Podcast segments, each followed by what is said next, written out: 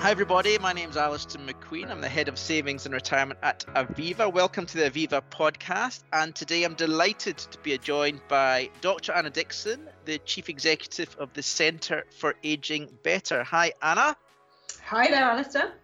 Thank you for joining us today. I'm, I'm speaking to you from my kitchen table in Yorkshire. Where where are you today? So I am at the top of the house in what has become my home office uh, in Stoke Newington in North London. Great. Well, thank you for joining us, and we're here today to talk about aging. I'm delighted to have you. You are a bit of a, a, hero of mine when it comes to the subject of aging, so there's no better person to speak to. But for those who have not met you before, could you maybe introduce yourself and introduce the Centre for Aging Better? Yeah, definitely. So I am the Chief Executive of the Centre for Aging Better. We are a charity that is funded by the National Lottery Community Fund. And our mission is to create a society where we can all enjoy later life. So it's very positive. And how we do that is that we try and gather up evidence and data and research and use that to make changes both nationally and locally in both policy and practical changes in communities, in workplaces, in housing, and in how uh, healthy we are. So that that's what we do. And and yourself, I've never actually known this. How did you end up becoming so interested in the subject of aging? Well, um, my background's actually in health and social care. I've always worked in jobs somewhere between researchers. So I did spend a bit of time in university, um, policy. I confess I did spend a bit of time in central government working hmm. in the Department of Health um, as it was but also trying to sort of work on practice. So, supporting uh, the NHS and frontline clinicians to improve the services for patients. So, I guess that's my main background. And through that, I recognised that so much of the things that make a difference to both how long we live, but also how healthy those extra years are, actually sits outside the NHS. And it's much more to do with things like housing and employment. So that's really uh, what brought me to aging, sort of a recognition that if we're going to have longer, healthier lives, we need to do something about all of these other aspects of um, society. So brilliant. And and well, and and you've brought a lot of your thinking together recently in a new book that you've just published, The Age of Aging Better, a manifesto for a future. I've got one confession and two questions for you about the book. My confession is that this was my holiday reading. I did manage to escape the UK and I made it to Greece this summer, and this is what I read, honestly, beside the swimming pool. So thank you for that. um, question one is why have you written this book? Yeah, well, obviously, through my job, I, over the last five years, have been privileged to get to see lots of that evidence and data about what needs to change if more of us are going to have a good later life. And I suppose I realised that there was no point me keeping this uh, treasure trove of, of, of insights to myself. You know, I can have a small impact through talking to my work colleagues and friends and family. But if we were really going to make a big difference, it needed me, through writing this book, to share it with a much, much wider readership and audience to make sure that we do make the changes that are needed so that we can perhaps have this age of aging better. You might notice that there's a question mark after yep. the age of aging better. Right. Um, and that's in part because it's not a sure thing. It's very dependent on whether we, one, wake up to the reality that the age is shift in the population is happening and it's happening now, and also that we do something about it. And it is it is a, a one-stop shop for everything that's in aging. My second question is how on earth did you find the time to write it? Were you doing this at sort of two o'clock in the morning? Were you getting up at six in the morning? Where, how did you fit uh, it well, a bit, a bit like you reading the book uh, on the poolside. Uh, a few holidays where the laptop went with me, and uh, right. I sort of uh, left left the husband on the sunbed and and uh, went and did a bit of writing. But I mean, I've had fantastic support from colleagues. You know, so much of the information in there, as I say, is is the cumulative effort of the team at Aging Better over the last five years.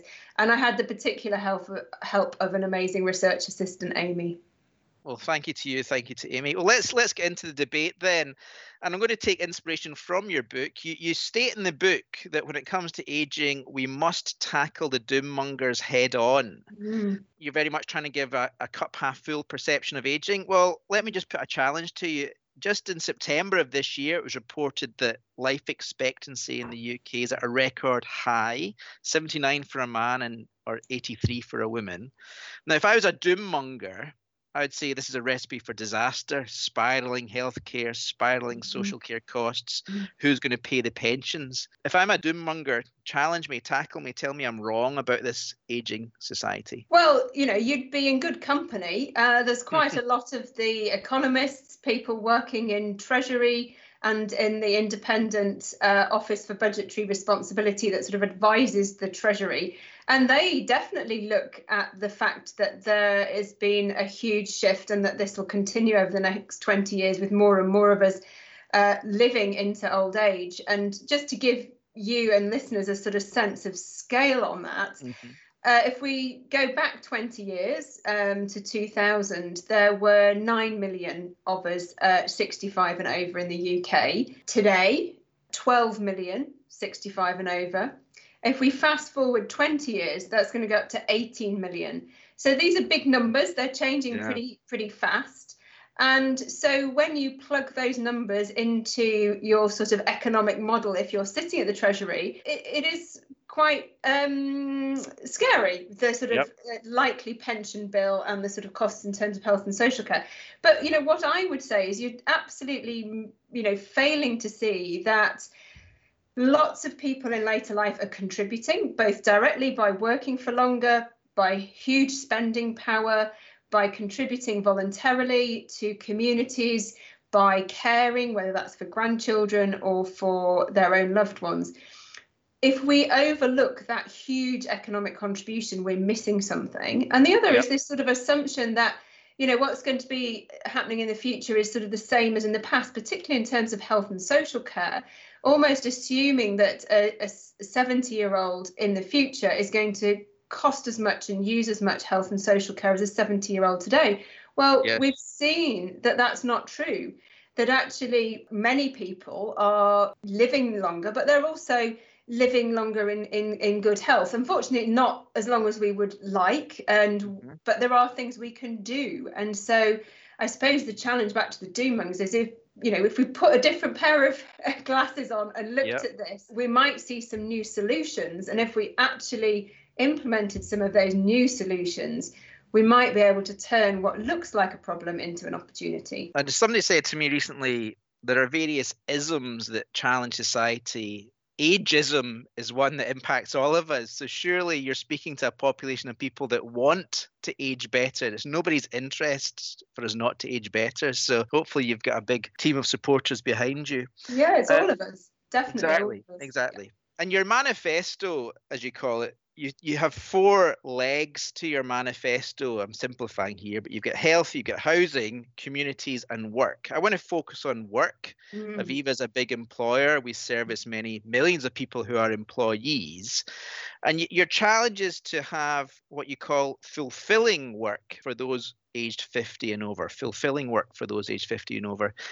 I wanted to say, if you're ask you, if you're to give the UK a score out of 10 in its ability today to give people over the age of 50 fulfilling work. How do we think we're doing as a country at the moment? Well, I think it's a pretty mixed picture across all ages. You know, fulfilling work, yeah. and, there are different uh, definitions of what sort of quality work is. But, you know, decent pay, security, uh, fair opportunities for on the job training and promotion unfortunately, a lot of older workers, uh, along with quite a lot of younger workers, are not experiencing that. And we do see and have seen a really big growth in uh, insecure work uh, at those older ages as well as at younger ages. And unfortunately, this recent impact on the economy of uh, people being furloughed and made redundant Similarly, it's having a disproportionate effect not only on younger workers that we hear a lot about, but also on older workers. Yeah. So, you know, it, it's really uh, we're not we're not we're not doing brilliantly on that yet,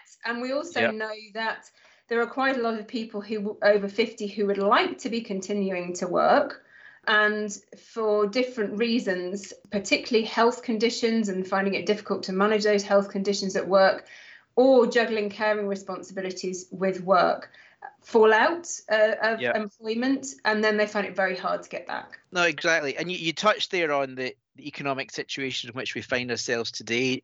Nobody can discuss anything on this scale without referring to the pandemic. Mm. And, and, and coronavirus has quite often been looked at through the lens of age. The elderly, it said, mm. are more at risk. The young, maybe, are more at the sharp end of economic challenge. Has has this challenging situation that we find ourselves in has it made it harder for you to make a positive case about aging, given the world in which we live today? Well, I certainly think uh, we've seen some examples of the sort of ageist stereotypes and ageist ideas that were yeah. already fairly prevalent. But the idea that sort of everybody over 70 is vulnerable or dependent, I think uh, some of the early action uh, reinforced that. And I do think that in many ways, though, it's just shone a spotlight really on some of the issues that I highlight in the book. Um, so, take housing, for example, a disproportionate number of the homes that fail even the government's own standards of what's called decent. So, these yeah. are homes that create hazards for people's health and well-being are much more likely to be lived in by somebody um, older and yep. of course they're the very people who are having to spend even more time in those homes and therefore having a, a, further damaging effect on people's health. So I think in many ways the urgency to tackle some of these issues is only heightened by um, the recent uh, coronavirus. Well, on, on the subject of aging, I'm going to play the part here now of, of the case for the prosecution that, that, that, a longer working life is a bad thing. And I want you to, to push me back and challenge me back. Uh, mm-hmm. There are four, I've, I've identified four things that I quite often hear that the maybe the doom mongers would say when we talk about a fuller working life or a longer working life in this debate. And the first one is okay, Anna, you're basically saying we should all work until we drop. Is that is that what you're arguing here? We all work until we drop? Not at all. Many of us choose to work longer and for good reason. A lot of us actually get a lot from our jobs. Um, they keep us mentally and physically active. We meet people and enjoy the social contact. I think we're all missing that a bit, uh, stuck at home.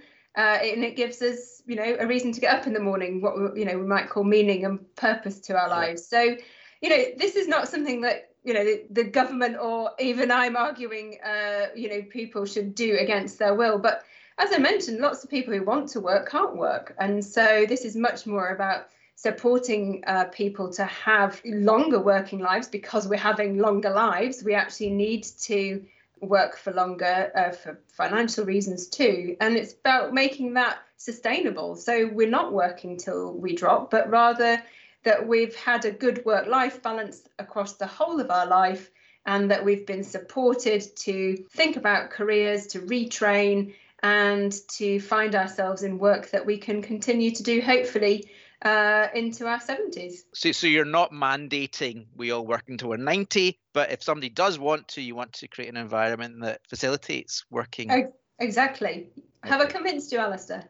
yeah, well, that's only one of my four. My oh. second oh. of my four is um, okay, this is great, but surely the older worker, in inverted commas, is simply desk blocking a younger worker. Surely the older worker has a responsibility to move on to make way for the younger worker. Is that, that that's what I'm seeing in my case for the prosecution? I'm afraid it's a complete myth, Alistair. Really? No evidence anywhere internationally that uh, older workers sort of are taking jobs from the young. In fact, when we see an economic upturn and jobs growth, we see that that benefits all ages. So the more older workers, the more younger workers you have in work. And um, as I just said, when you get a downturn like we've just had, I'm afraid it impacts um, on both older and younger workers. Okay. And I suppose the other thing, of course, is that just the sheer sheer numbers. You know, we we had a baby boom during the 1960s, and so there are just a lot more people now entering retirement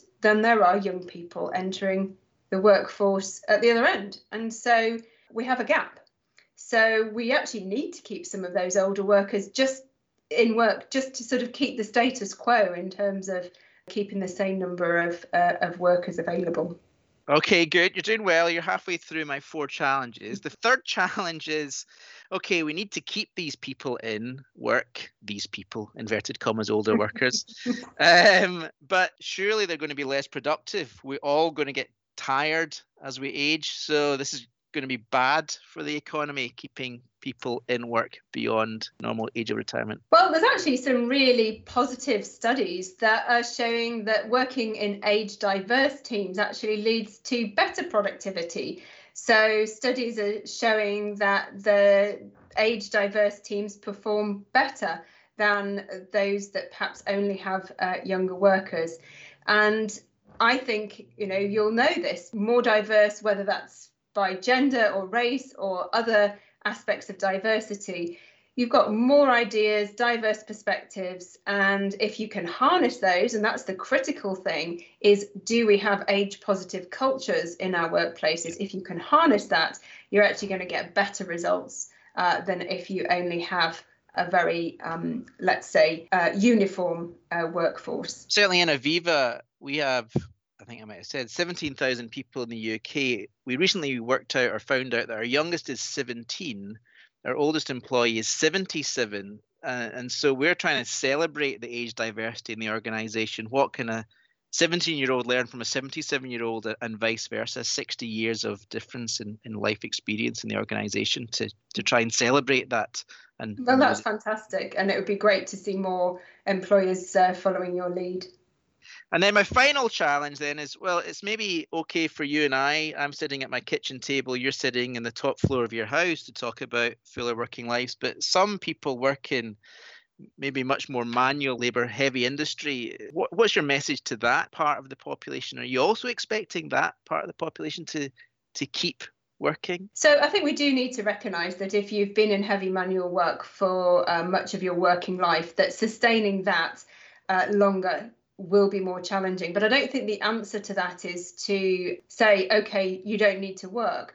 I think there's a couple of things we need to do is we need to challenge whether that heavy manual work should be having such a damaging effect on people's health in the first place.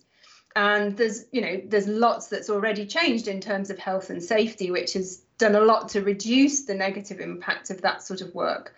And hopefully, with technology uh, coming along, we might see even more of that. I mean, there are rather futuristic things like exoskeleton suits that, if people put mm-hmm. on, could help them uh, do those sorts of manual jobs, perhaps with less uh, negative impact on their um, on their health. But I think the second is that we need to help people to retrain. So let's not yep. wait until they're in a situation where, you know, they've been doing, let's say, scaffolding or um, construction their whole lives and you know they get to 55 they're injured they're unable to continue that.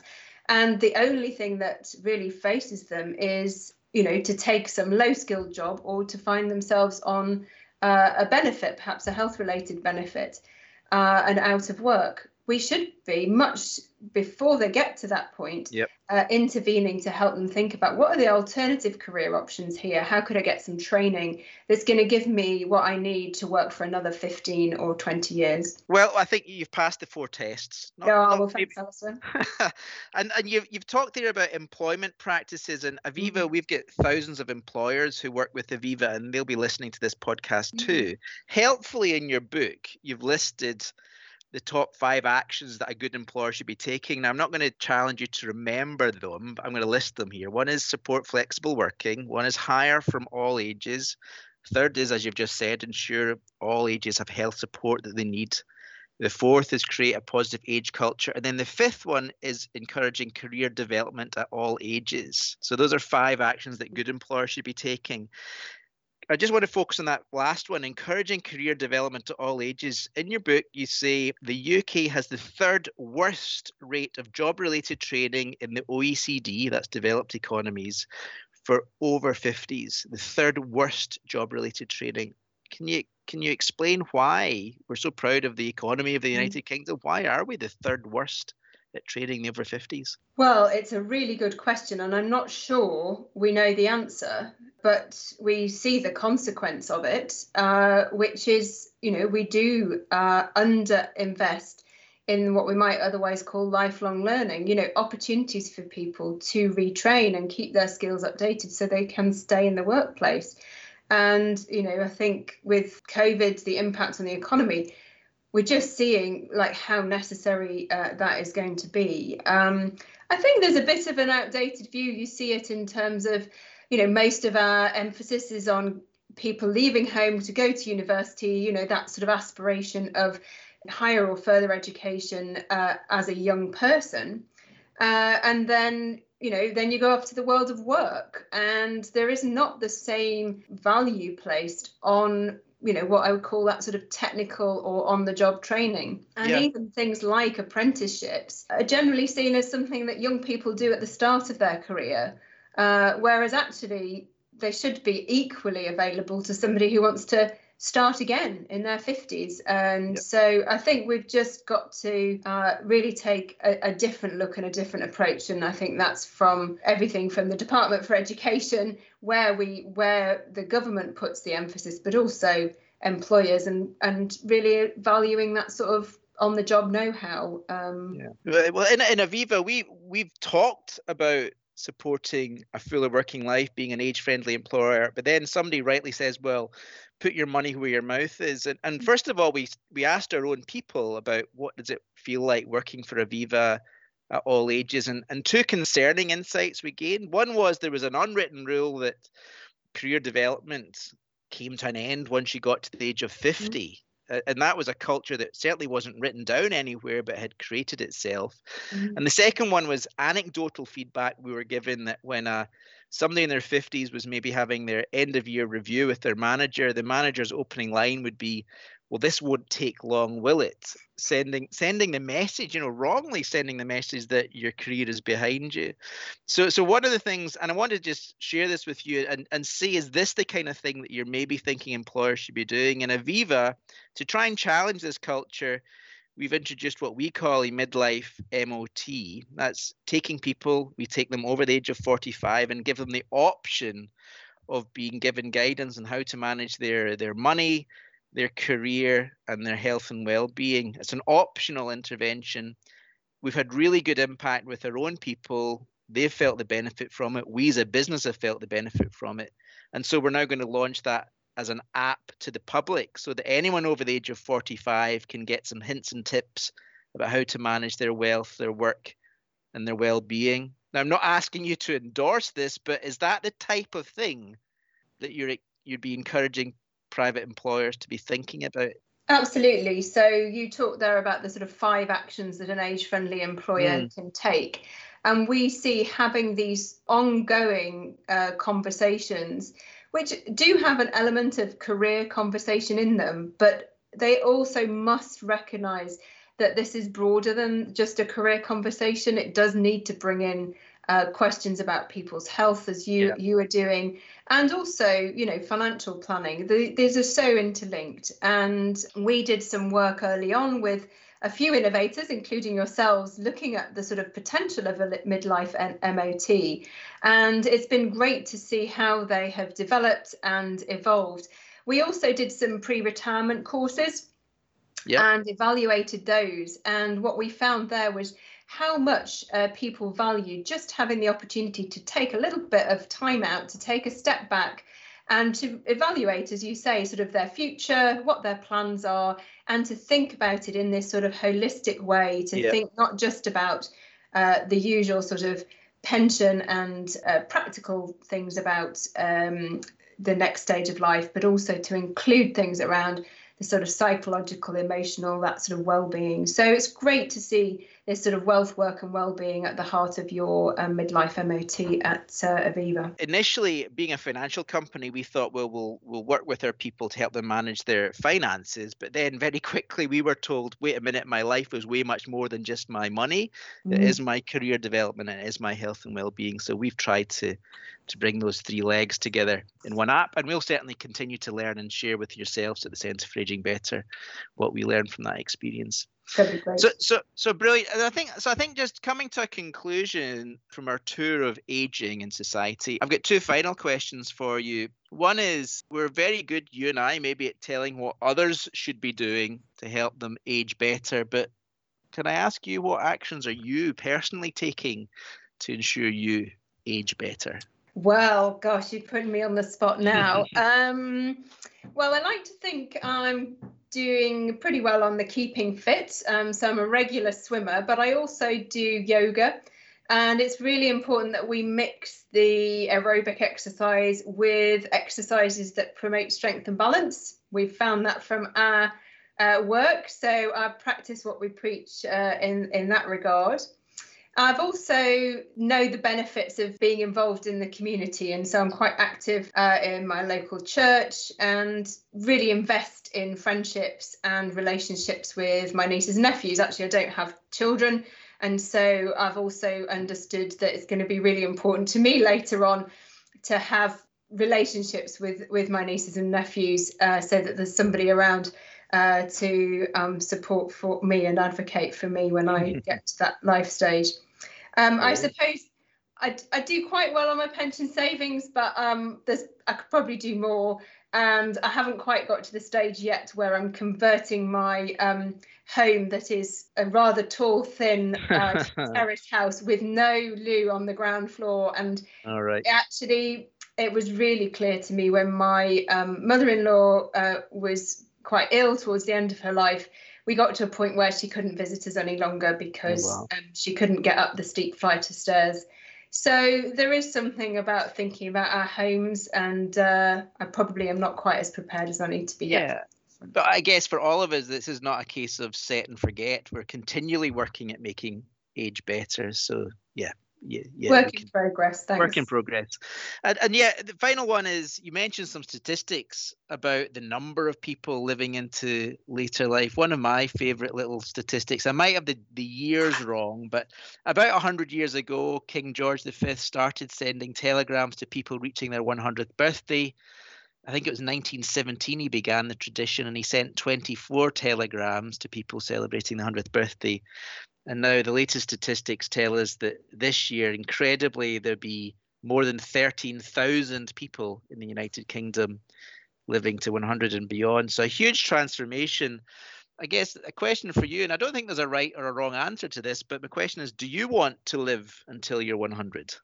Well, I guess yes, why not? I think is my short answer because I wrote in the book that uh, there are various online calculators that you can sort of put your details in, and it gives you an a, idea of what your likelihood is of living to 100 and what your life expectancy might be.